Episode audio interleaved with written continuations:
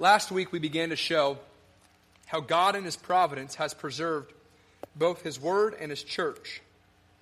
We discussed how throughout history the two big attacks against the Word of God and the church are what? Do you remember? Are the two big attacks? False teaching and suffering, persecution, absolutely. False teaching, false gospels, heresies, you had it, Brianna, and, and, and suffering or persecution. We began with Jesus last week. We saw how, how he fulfilled the will of his Father who sent him by preaching the truth about who he was, about who sent him, about salvation, about holy living, and many other things. You're in John 17. So as you're in John 17, look at verse 4 with me. Jesus is praying the high priestly prayer, and he says to his Father in verse 4, I glorified you on earth, having accomplished the work you gave me to do. So now the question is, what is the work that the Father gave him to do? Well, we read on. Now go to verse 6. I have manifested your name to the people. That's one of the things he was sent to do. Whom you gave me out of the world.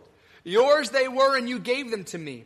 And they have kept your word. Notice, word is being spoken of here. Verse 7 Now they know that everything you have given me is from you. For I have given them the words that you gave me. They have received them, have come to know in truth that I came from you, and they believe that you sent me.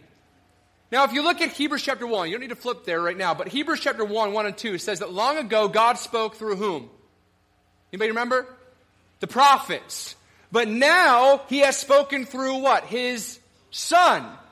Now, uh, side note, this is what's really, really neat. You want to know another biblical example against the apocryphal writings? Hebrews chapter 1, verse 1.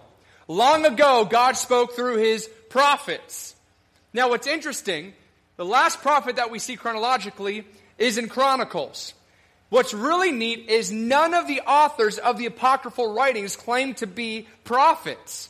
In fact, one of them says, and I, I, I, can't quote it right now, I can post this on Realm later because this is off my head. One of them even says that in this day, in these days, there is no prophet speaking from the Lord. So the apocryphal writings claim there's no prophet being spoken, no prophet in their day, and none of them claim to be prophets. None of them say, Thus says the Lord. So you see in Hebrews 1, long ago God spoke his prophets. Now he speaks what? Through his son. Is there anything in between? Nothing. It's another biblical evidence against the apocryphal writing. So now Jesus has come. This is the next Word incarnate, God in the flesh, Jesus Christ, the Son, co equal, co eternal with the Father. And now he's speaking. He's accomplishing what God has sent him to do, the will of the Father. And this is, in, in one part, speaking and teaching the truth of what God has told him to teach. You also see in verse 13 that Jesus spoke these things in the world that we would have his what? Or that we that we would have his joy and and what? Read verse 13 for me.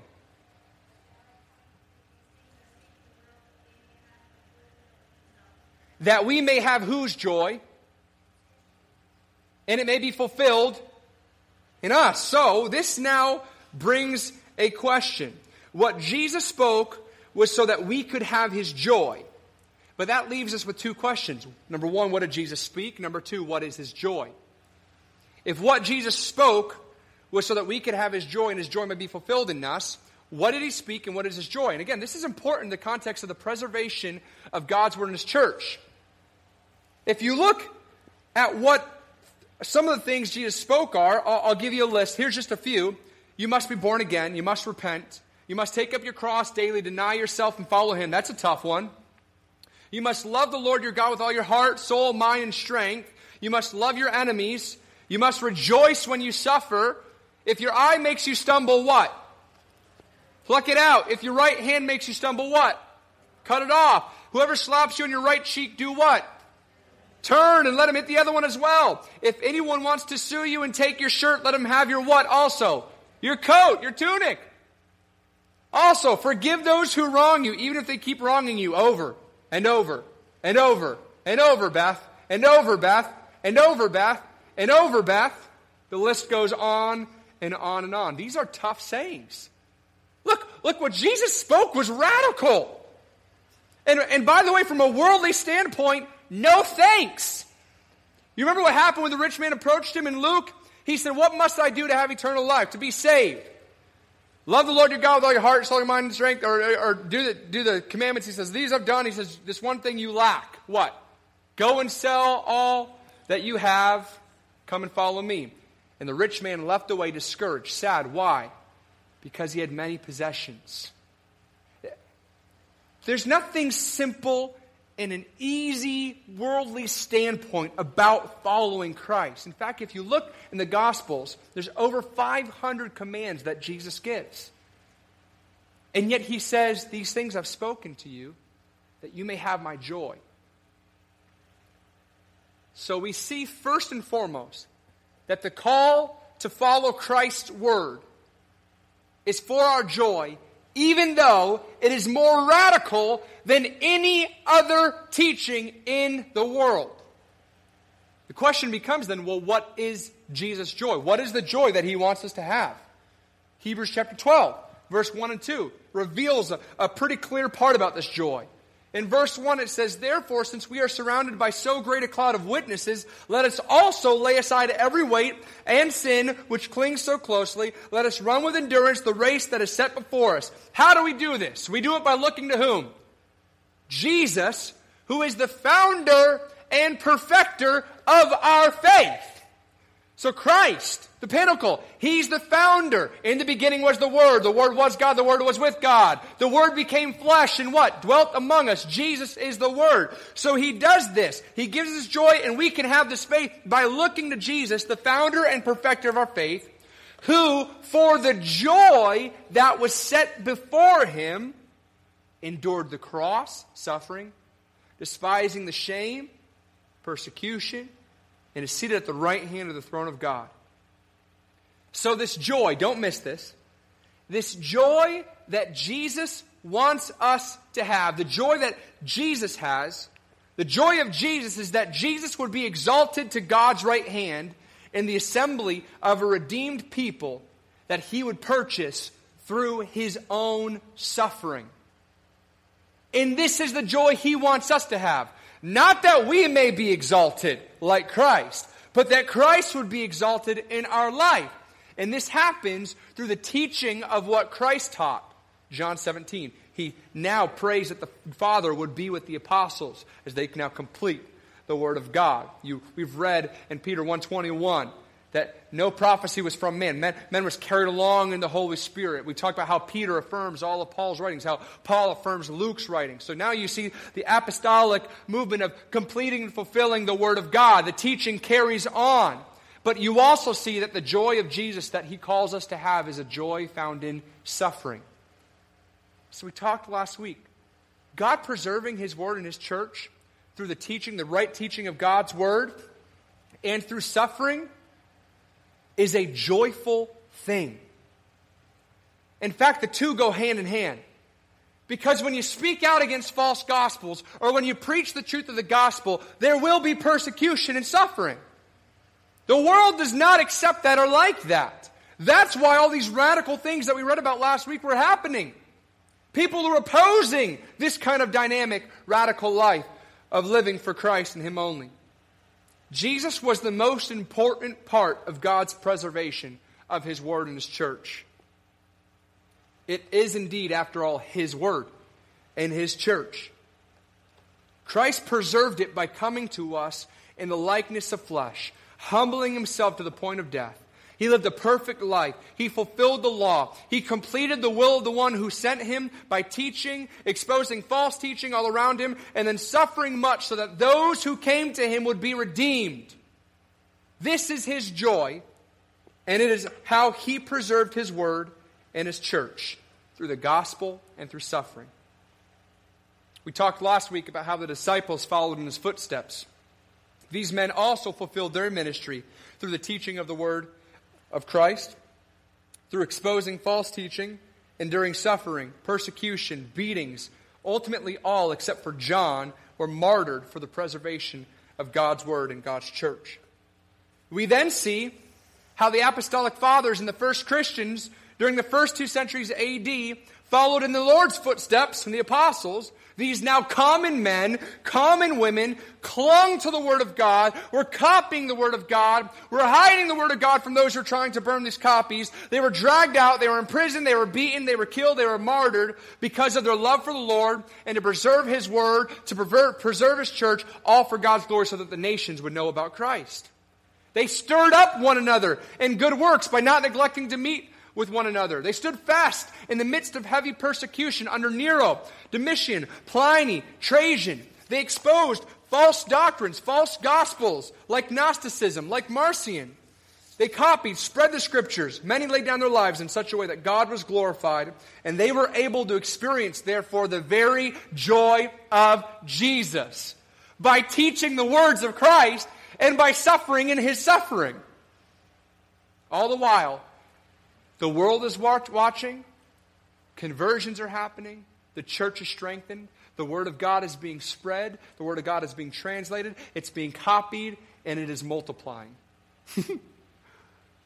Satan has sought to destroy God from the beginning through false teaching. We talked last week. We talked last week in the garden. Did God really say false teaching? But God in his providence has used Satan like a dog on a leash allowing him to do many things, even evil things, without God himself being evil, so that God's glory would be displayed and his word and his church would not only be preserved, but that the church would be strengthened by the very word of God.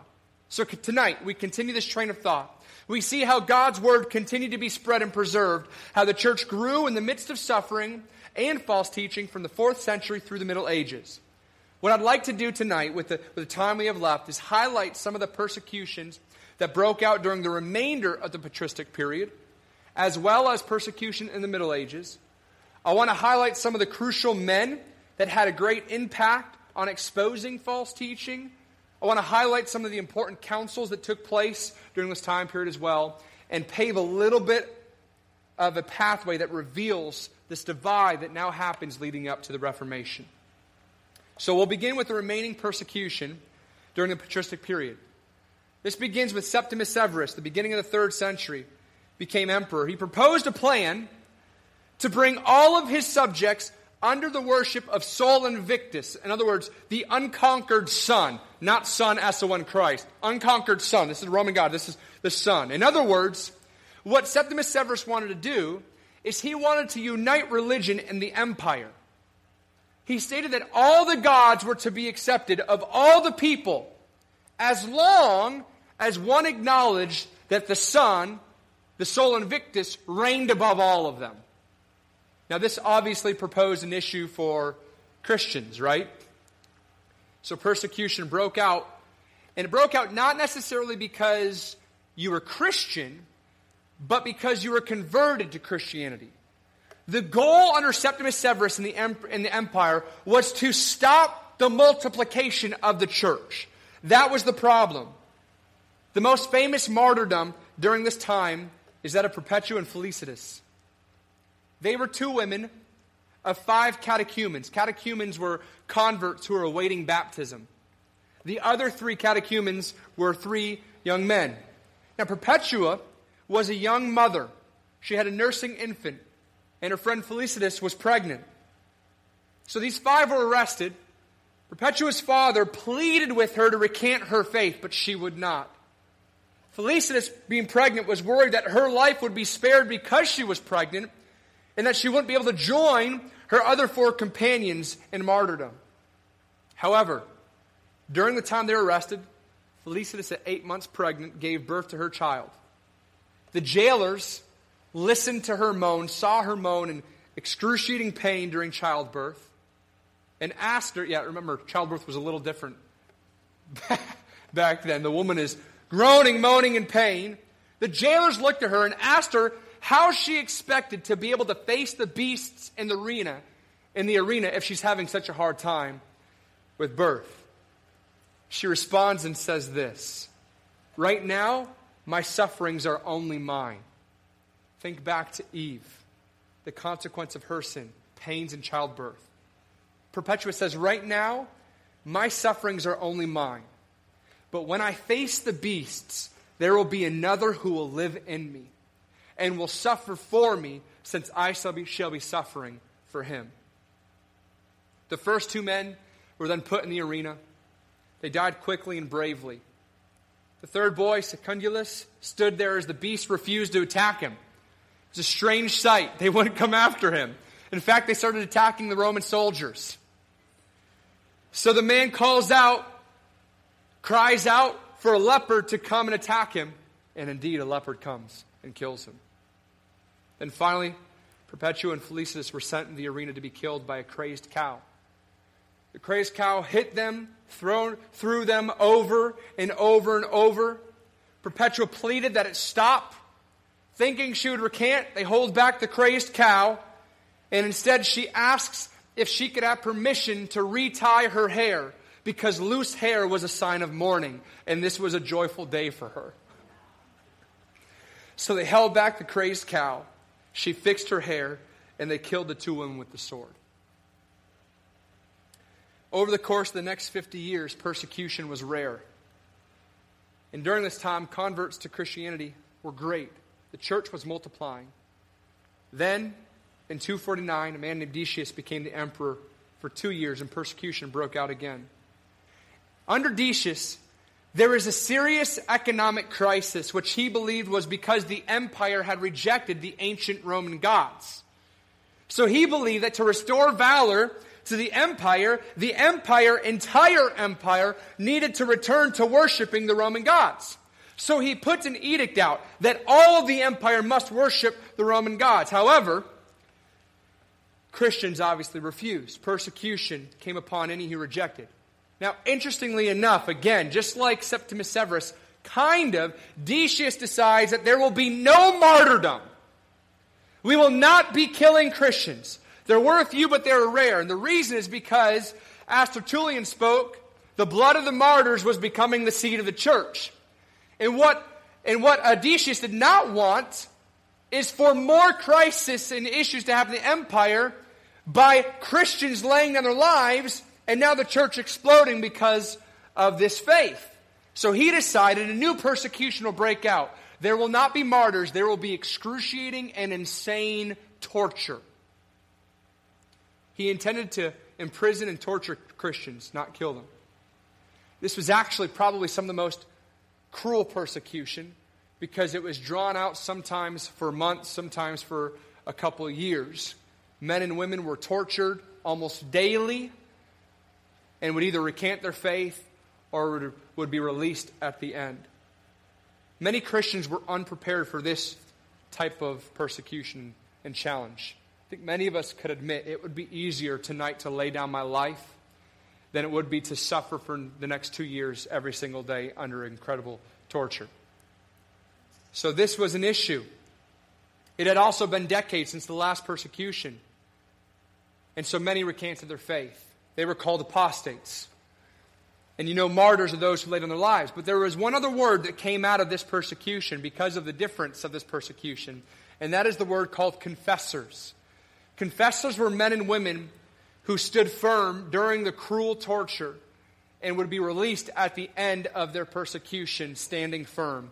These men and women would come back to the church with great honor because they endured some of the toughest of persecution. After Decius, there was about another 40 years of peace until what was the final and greatest persecution of church history during the patristic period. Many would argue uh, we're going to talk about the Middle Ages and the persecution, but the persecution did not come necessarily from, from pagan, uh, outside of religion type of people like, like Romans and Greeks and things like that. It happened actually mostly in the church outside of even recently, the last couple hundred years have actually been some incredible persecution, and suffering happening. But outside of maybe the last couple hundred years, this was some of the cruelest of persecution during the end of the patristic period. This was under the reign of Diocletian. Diocletian was the man responsible for separating the empire for the first time into four different territories. And in these four different territories, there were two emperors and two Caesars in order that there could now be uh, a train of those who would become emperor, become Caesar, become emperor, become Caesar. Now, issues began to arise under these different territories because as armies were increasing, Christians sometimes were refusing to join the army because they did not want to shed blood over what were improper reasons. And Christians who were even converted in the army, there was a fear that they would refuse orders. So it was sent out, cast out, that Christians were not allowed to be among the ranks. And those who were Christian soldiers in many of the armies would actually be killed for fear that they would disobey orders. Then an edict was sent out among the entire empire that all Christians in government or in leadership roles or teachers among the entire empire either needed to recant their faith or they would be killed. Every single one. They wanted to eliminate any Christian influence across the empire. It was also during this time that church buildings or homes that were known to be places of worship were burned or destroyed. They began seeking out every copy of Scripture that they could find to burn it and destroy it. Another reason why we don't have a tremendous amount of early manuscripts and copies. However, during this time, because of the extreme persecution, Christians would flee. There was a diaspora, dispersion of Christians throughout the empire and outside the empire, mainly throughout all of Europe, some of Asia, Asia, Asia Minor, and into North Africa. They would bring copies of Scripture with them. They would copy them. They would translate them into new tongues of the places they were going, and they would start new churches. So, ironically, what happened under Diocletian, intending to eliminate Christians and influence, actually helped further the gospel in the sense that now more people and nations and tribes and tongues are hearing the gospel and churches are being planted. Again, you see how God is preserving and, and sovereign over all of these things, that his word would go forth to the uttermost parts of the earth, and that the church would be to the uttermost parts of the earth. Powerful stuff. It was during this time that men like Clement, Tertullian, Origen, Athanasius, Ambrose, John Chrysostom, Jerome, and Augustine were all huge voices in the church and teaching of the scriptures. So, what I want to do now, what I want to do now is briefly highlight a few of these men, because although they were sinful men, and, and many of them had actually theological flaws, which we're going to talk about, they were each crucial, even in their flaws and sin, in the preservation of God's word and his church. We'll begin with Clement. Clement of Alexandria. Anybody ever heard of Clement of Alexandria? Okay, yeah. He, he was born into a pagan family, but became a believer, was converted, and actually ended up becoming the head of the school in Alexandria. Had a very philosophical background, a lot of philosophical influence in his pagan family. So he was heavily involved in philosophy himself and had a desire to bring pagan philosophers to Christ. So at a time when Gnostic teaching was becoming ever more popular, Clement taught that faith, faith in Christ and the Word of God was the basis of true knowledge. In fact, a lot of what we're doing this year in, in Refuge was a lot of what his work was in this uh, time during the patristic period. Now, there were holes in some of his approach of philosophy because he believed that philosophy and logic and reason could actually lead to faith, and we would say that uh, no, you, the Word of God and the Holy Spirit does these types of things. But his desire to be countercultural was unlike anyone else in his day. He believed that the biblical worldview was the only true worldview. He might have even been the first presuppositionalist. not, not Greg Bahnsen, although uh, he would have been a different approach. He fought especially for pagan philosophers to see the truth of a biblical worldview, that faith only comes from the Word of God and in Christ. Many believe that Clement was actually the teacher of Origen, which leads us to our next one Origen. He was one of the earliest and most important Christian scholars. Anybody ever heard of Origen? Cool. He's remembered both for exceptional scholarship and a fanatical commitment to purity. He's the one who is credited with this is amazing. Talk about this. Talk about the preservation of God's Word. How we talked about the reliability of the Old Testament the New Testament.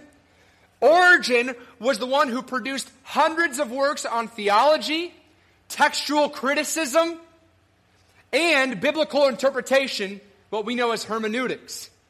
Many believe that he's the father of these types of practices. A few of his views were unorthodox to the point that later generations debated whether or not he was actually a saint or a, or a heretic. We'll talk about that in a second. But Origen was also countercultural. In fact, he was so countercultural and wanted to actually have um, a defense that he would go and study under non Christian philosophers in his birth city of Alexandria, Egypt. The reason is because he wanted to better understand their arguments so that he could come against them with the Word of God. He produced massive works on textual criticism, but he also responded to anti Christian work. One of Origen's flaws was that he considered the Trinity a ranking God, the Father, God the Son, God the Holy Spirit. It wasn't an equality. He even believed that everyone, even demons, would one day be forgiven and purified by God. He sometimes had what would be considered a universalist uh, sense of theology and salvation. So these claims were, were what led to him being declared a heretic by various councils in the centuries after his death. So it's here that you wonder well, then why do you mention Origen?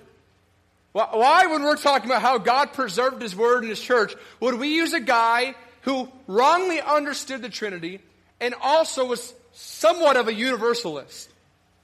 Well, I want to remind you David was an adulterer and a murderer. Abraham was a constant, consistent liar. Moses was a murderer. Saul was a murderer. Peter, because eh, you look at Saul and you would say, well, that was before Christ. Well, Peter was just in the garden with Christ and then denies him three times. I mean, that, that's in some sense what some people qualify as apostasy.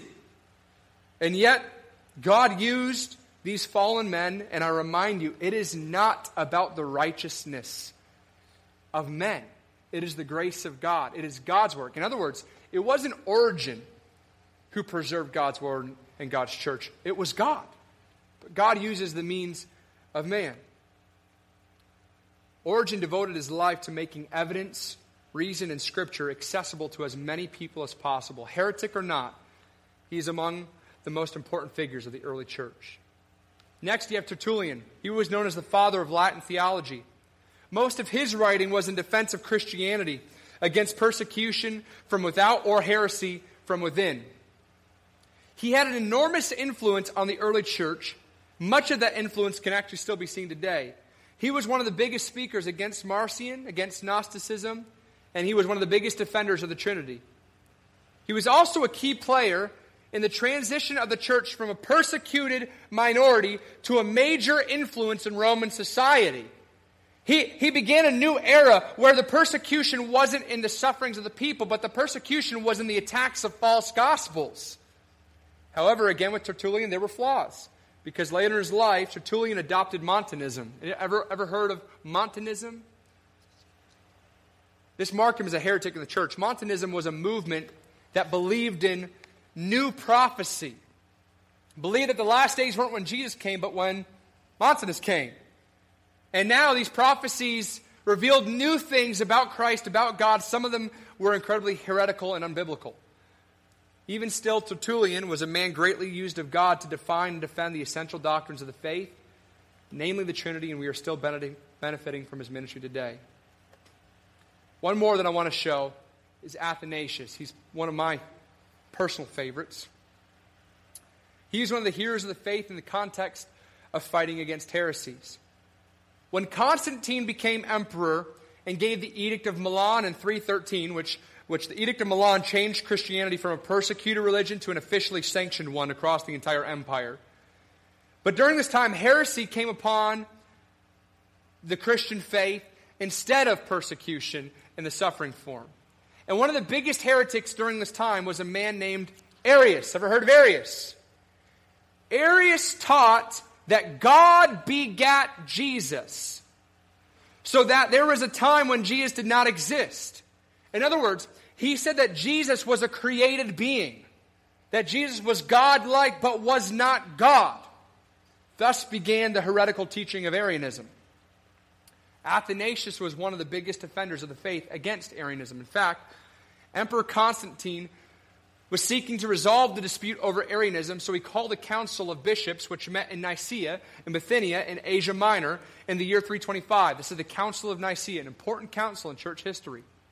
Athanasius attended this council with his, with his bishop, and it was there that Athanasius was recognized as a lead spokesman for the view that the Son, Jesus, is fully God, that he is co equal with God, he is co eternal with the Father. At the Council of Nicaea, Athanasius' view was in the majority.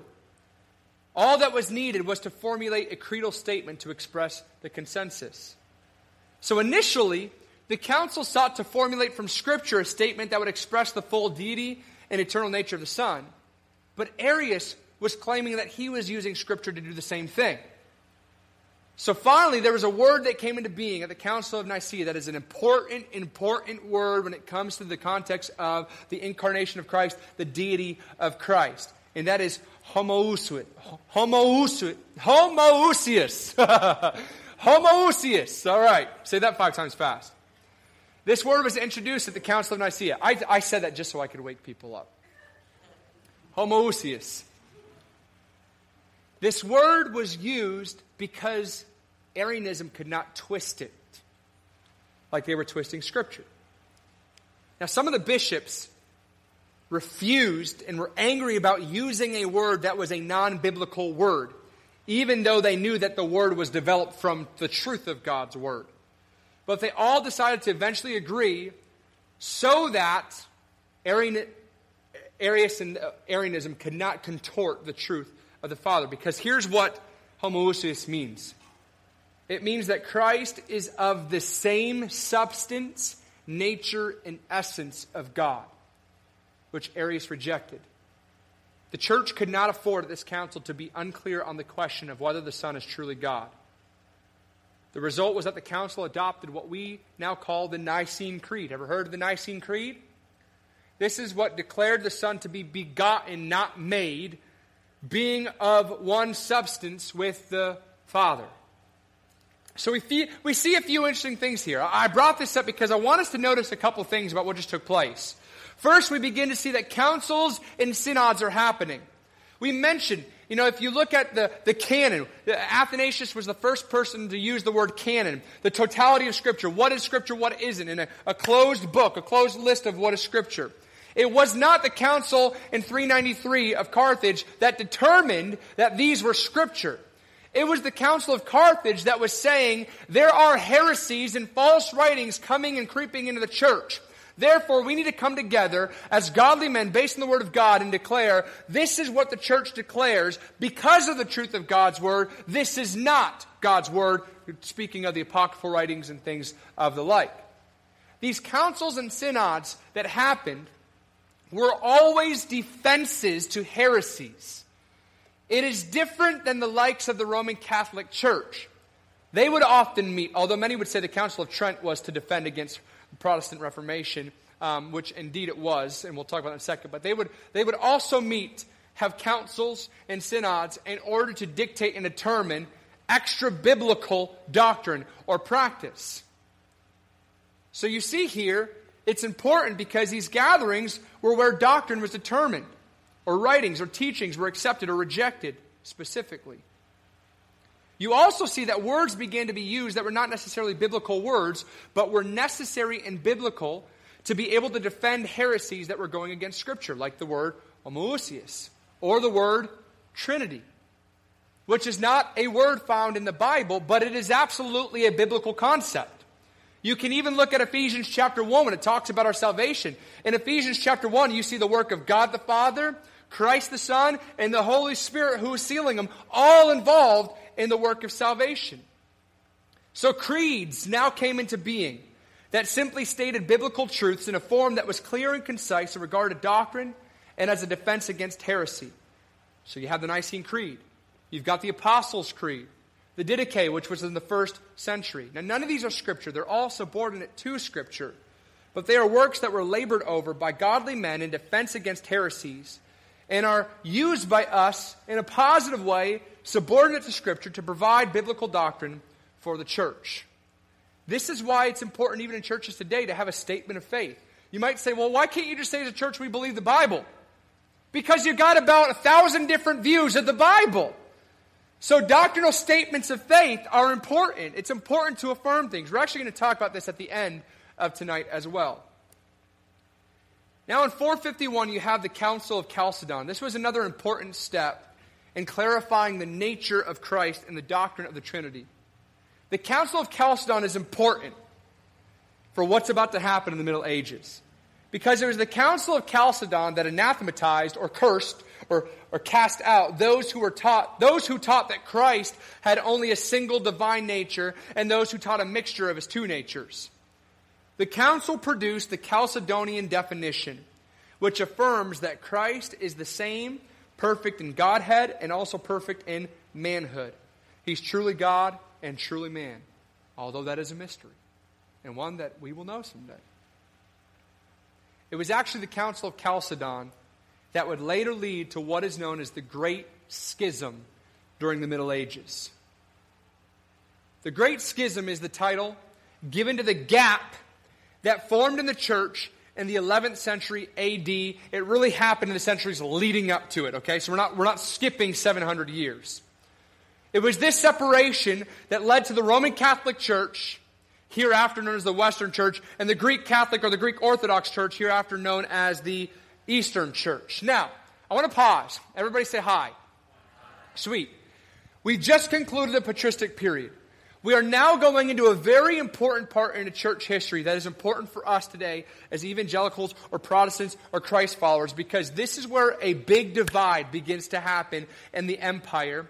The gospel is going to other nations, but this is when the Roman Catholic Church really starts to create this power and this doctrine, which is prevalent today, leading to the Protestant Reformation. This is important in our history. For anybody who would believe in the doctrine of grace as far as justification by faith alone, if you would believe that the Word of God is the sole authority, not the church, this is an important thing for you to know. We now enter the Middle Ages. So the Middle Ages is the term for what was lasted from about the 5th century to the 15th century. It's this time period. It was dominated in, in Europe by the Holy Roman, uh, Roman Empire. The, the Middle Ages was dominated in Europe by the Holy Roman Empire.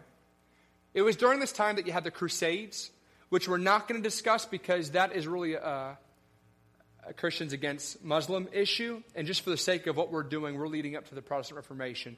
I'll be happy to talk about the Crusades it's an embarrassment, by the way, for Christians.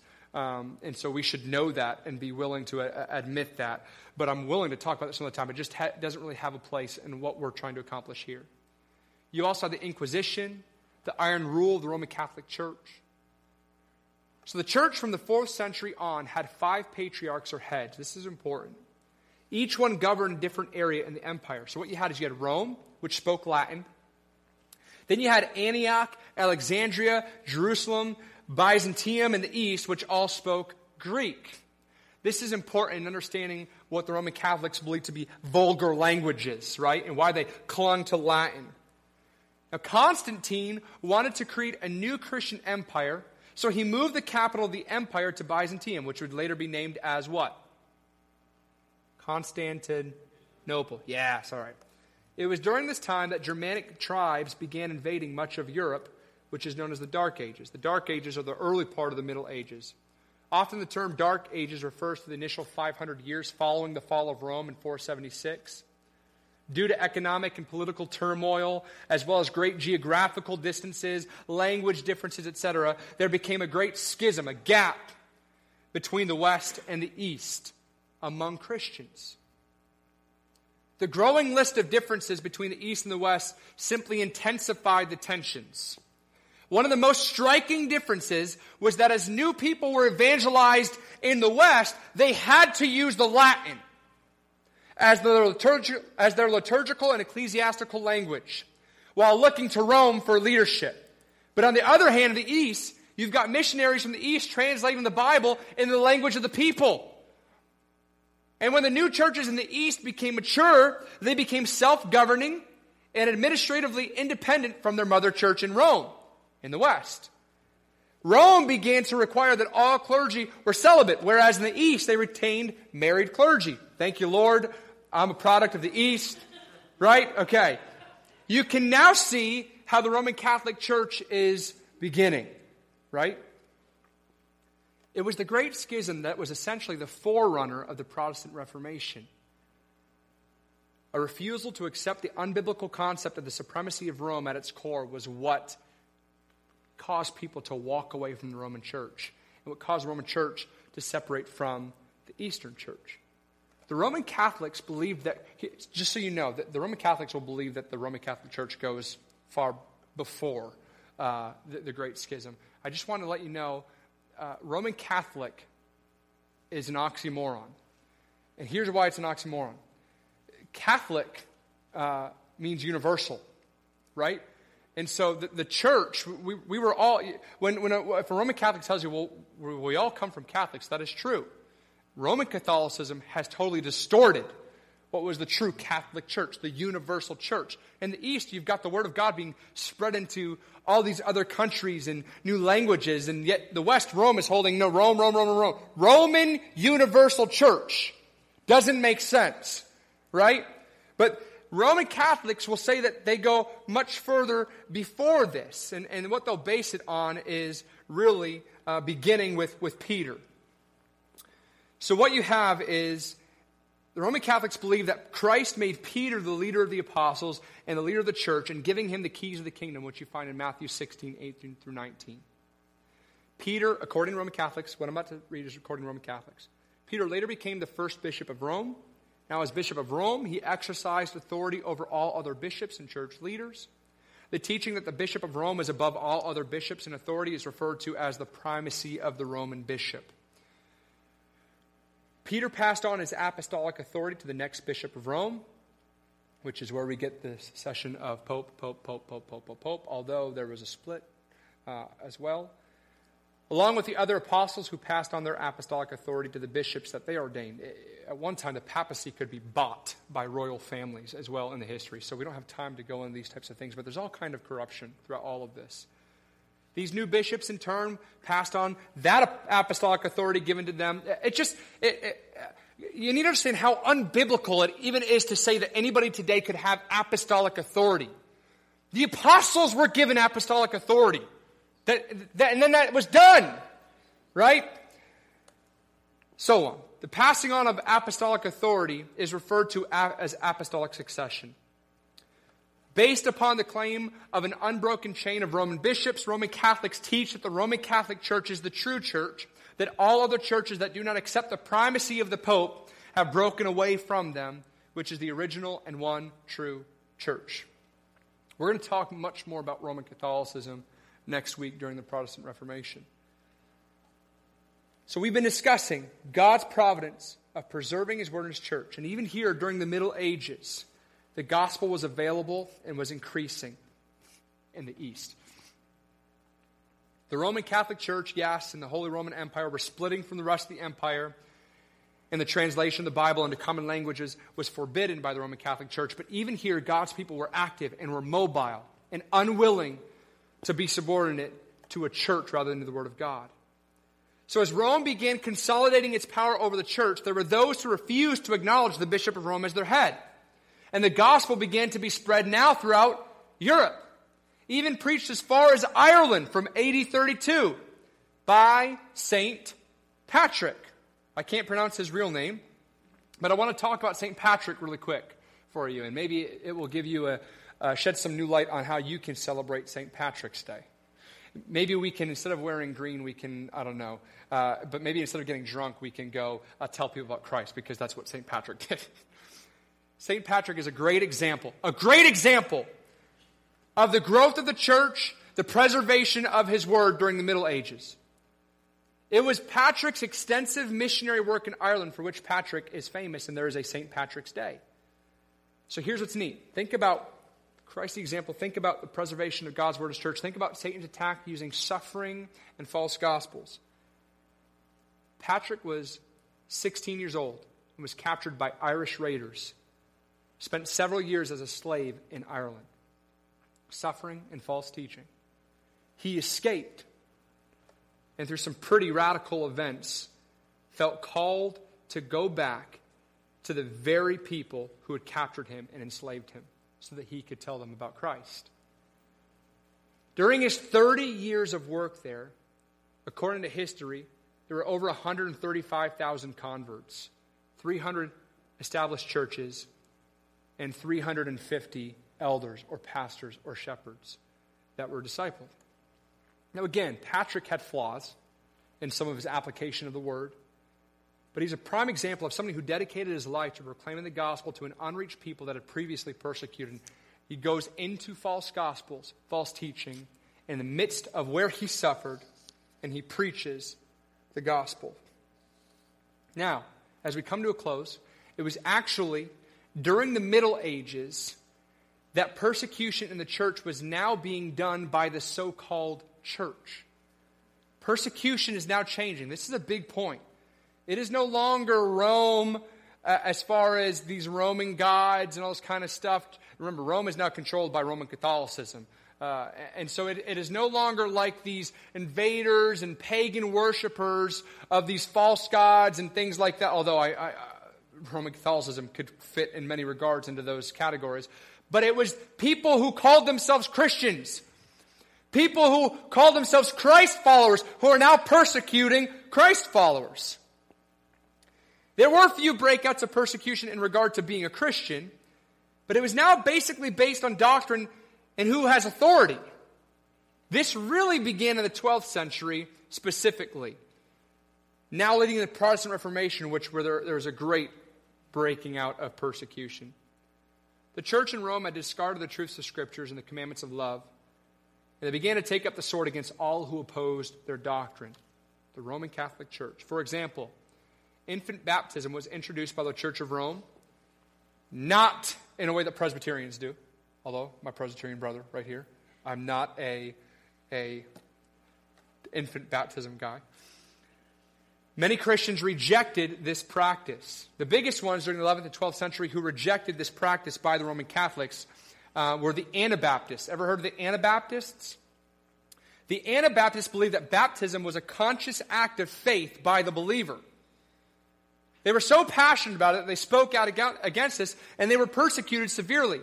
In fact, many were actually chained with weights at their feet and thrown over cliffs or bridges into rivers and lakes, drowned since they loved immersion so much.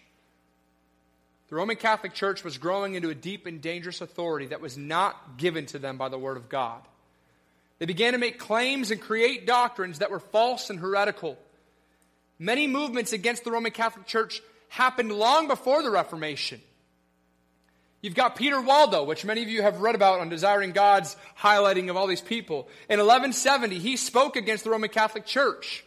You also had many people long before Martin Luther posted his 95 Theses on the door of the Castle Church in Wittenberg in 1517. There were men and women who had stood up for reform and the true gospel. Among them, you've got John Wycliffe. Come Saturday and you can learn more about John Wycliffe. You get to meet John Wycliffe on Saturday. He was an English theologian and Oxford professor who was condemned as a heretic in 1415 for teaching that the common people should have access to the Bible. You got John Huss, John Huss. You will also be meeting him this Saturday. You get to meet John yourself. he was a priest from Bohemia, was burned at the stake in 1415 for his opposition to the Church of Rome.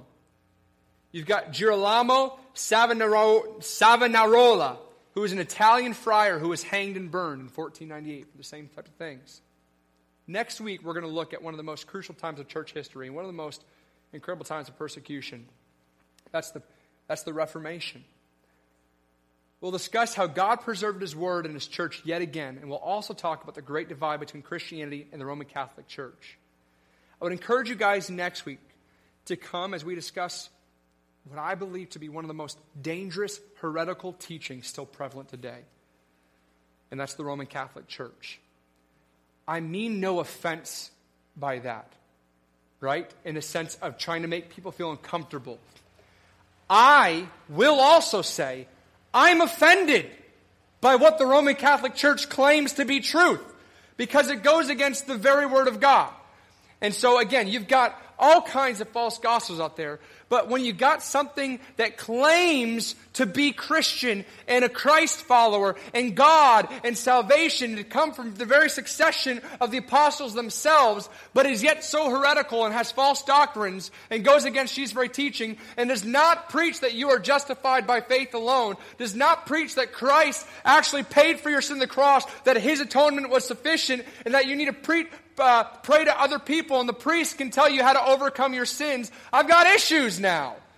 And so we're going to talk next week about how it was during the Protestant Reformation that brave and courageous men and women, because of God and His providence preserving His word in His church, spoke out, gave their lives so the word of God could be translated into a vulgar, wicked language like English. And things like baptism and transubstantiation and justification by faith alone paid the ultimate price, but God was sovereign and continued to grow and multiply His church. Now, before we end tonight, I, I want to bring up one final thing.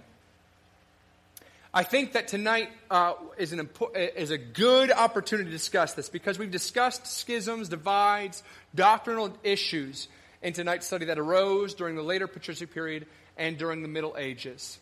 Uh, it climaxes with Roman Catholicism specifically during the Protestant Reformation, but there were all kinds of issues. You had Arius, you had Montanus, you had um, uh, Marcion, Gnosticism. I want to talk tonight, really quickly at the end, about denominations. As you look throughout history, church history, there are many divisions, schisms, disagreements over doctrine. Many of these issues are what we would call primary issues. They're issues of salvation, of the Trinity, of who God is, of the deity of Christ, etc. But today we have a lot of divisions, even among evangelicals, over what many would call secondary issues. So when I, when I say evangelicals, I mean uh, likes of like Southern Baptists, Presbyterians, Anglicans, Methodists, Pentecostals, etc. There's been a growing desire, specifically in America, but among the world as well, but specifically in America, a growing desire to be united. And therefore, a surge of non denominational churches have risen. They're all throughout every city, it seems like, a non denominational church. The desire is because we don't want to be focused on things that divide and are not important, secondary, third issues. There's a nobleness here, right? I, I, I, get it. What's, what's not admirable about a desire for unity among evangelicals or even people who just want to be called Christian, right?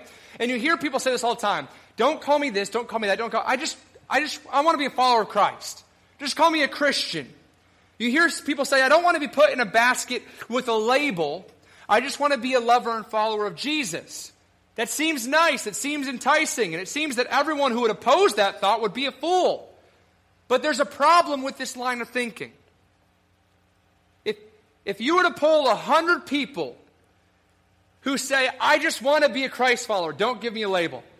If you were to poll 100 people who said this, and you were to ask them, what does it mean to be a lover and follower of Jesus? You'll get 50 different answers. Would you agree? And that's the problem. See, when you have a non denominational approach to church and to doctrine, you do not allow yourself to take stands on major issues of doctrine. Any, in other words, in non denominational churches, anything that would divide should not be taught should not be discussed. Just keep the unity, keep the peace. And this is why you have a lot of issues of works-based type stuff, not a lot of preaching against sin and repentance. You have a lot of non-denominational churches accepting homosexuality and baptizing homosexuals and allowing for all these kinds of peoples and to be teachers and preachers who are not qualified because you just, just, God is love. Now again, I get the nobility here. It seems nice but you are allowing for all kinds of wolves to creep into your congregation. It's dangerous. Second things are not un- secondary things are not unimportant. Secondary things are not non-crucial. In fact, our stance on secondary issues many times directly impacts our stance on primary issues. I personally believe in the necessity for denominations. I believe in doctrinal statements. Imagine the Council of Nicaea when Arius is saying that Jesus is not co equal with God.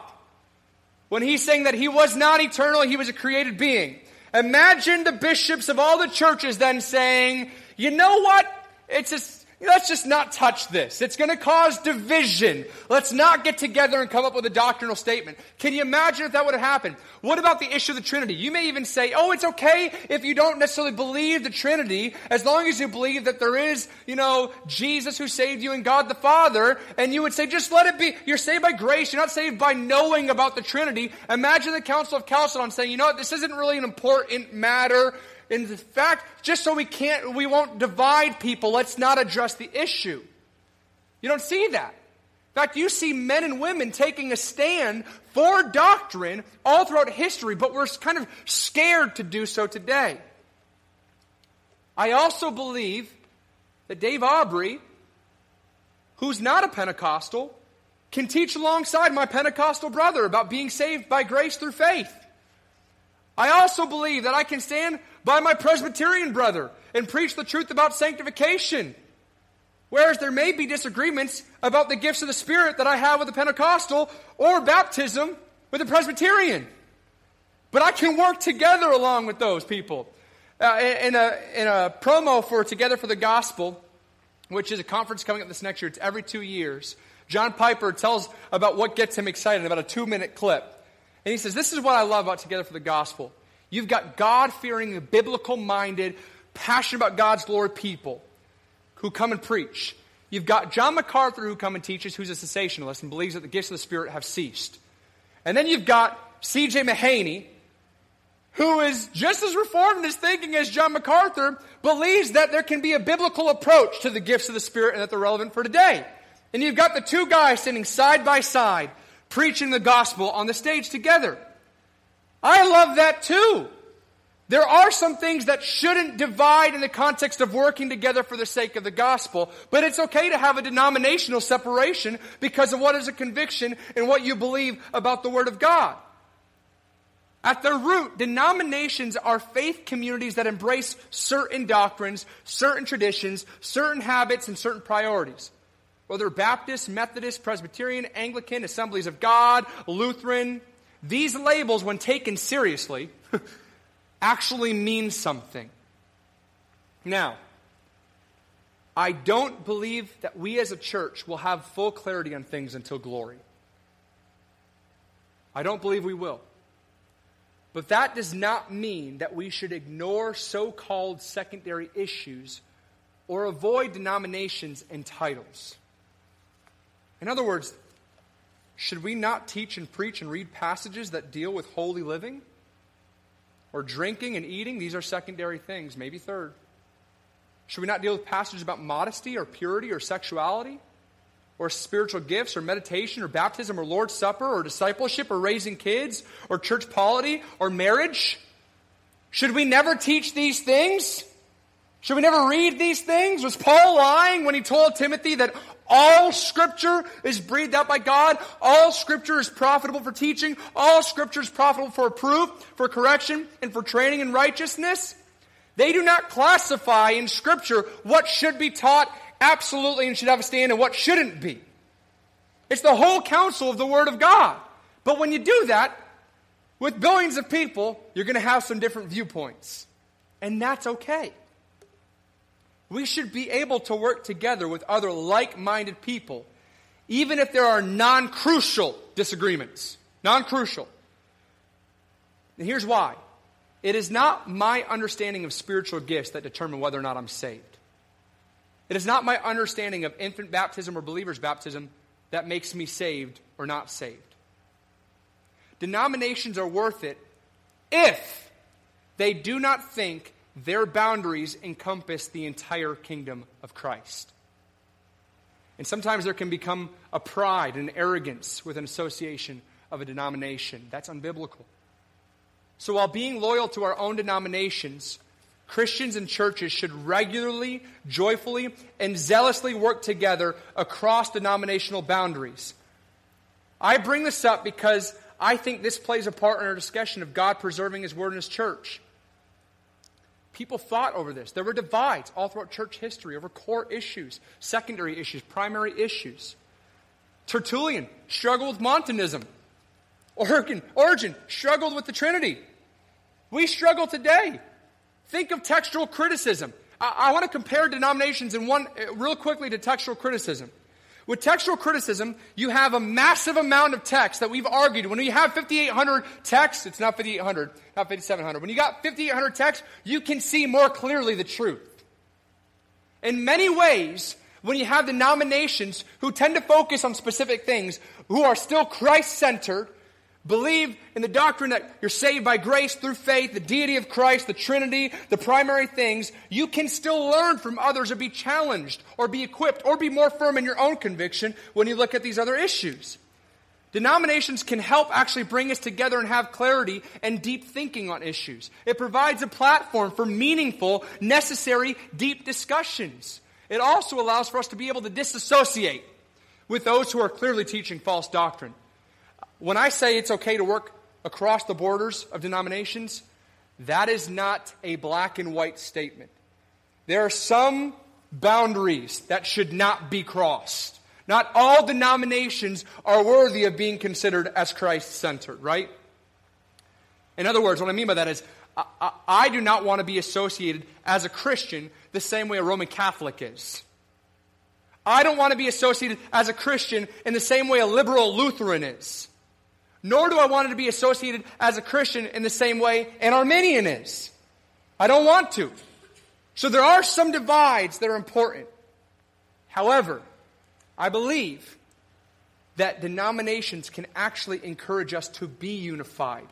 Non denominationalists will say this is what brings unity. But when you have people who have disagreements on some things in Scripture, who can come together and say this is what is important, and they can preach Christ, and they can reach the, the nations for the gospel of Christ with true, correct thinking, biblical, theological thought, praise God. That's more unity than a non denominational church who wants to avoid difficult issues. So I would encourage you all to find the beautiful biblical balance. I use these words carefully. Listen to me again. I would encourage you all to find the beautiful biblical balance of discarding labels and clinging to them. Too many people have the tendency to, don't put me in the boat with anything, I'm just Christian. Other people say, I am this to a core, don't you dare mess with me. There's a danger on both. There's an arrogance on both ends. I believe that working together as Christ centered, Bible believing, God glorifying denominations allows for us to show the unity, of the gospel in a way that non denominationalists never will be able to. And those who are so stuck thinking that they have figured everything out will ever show.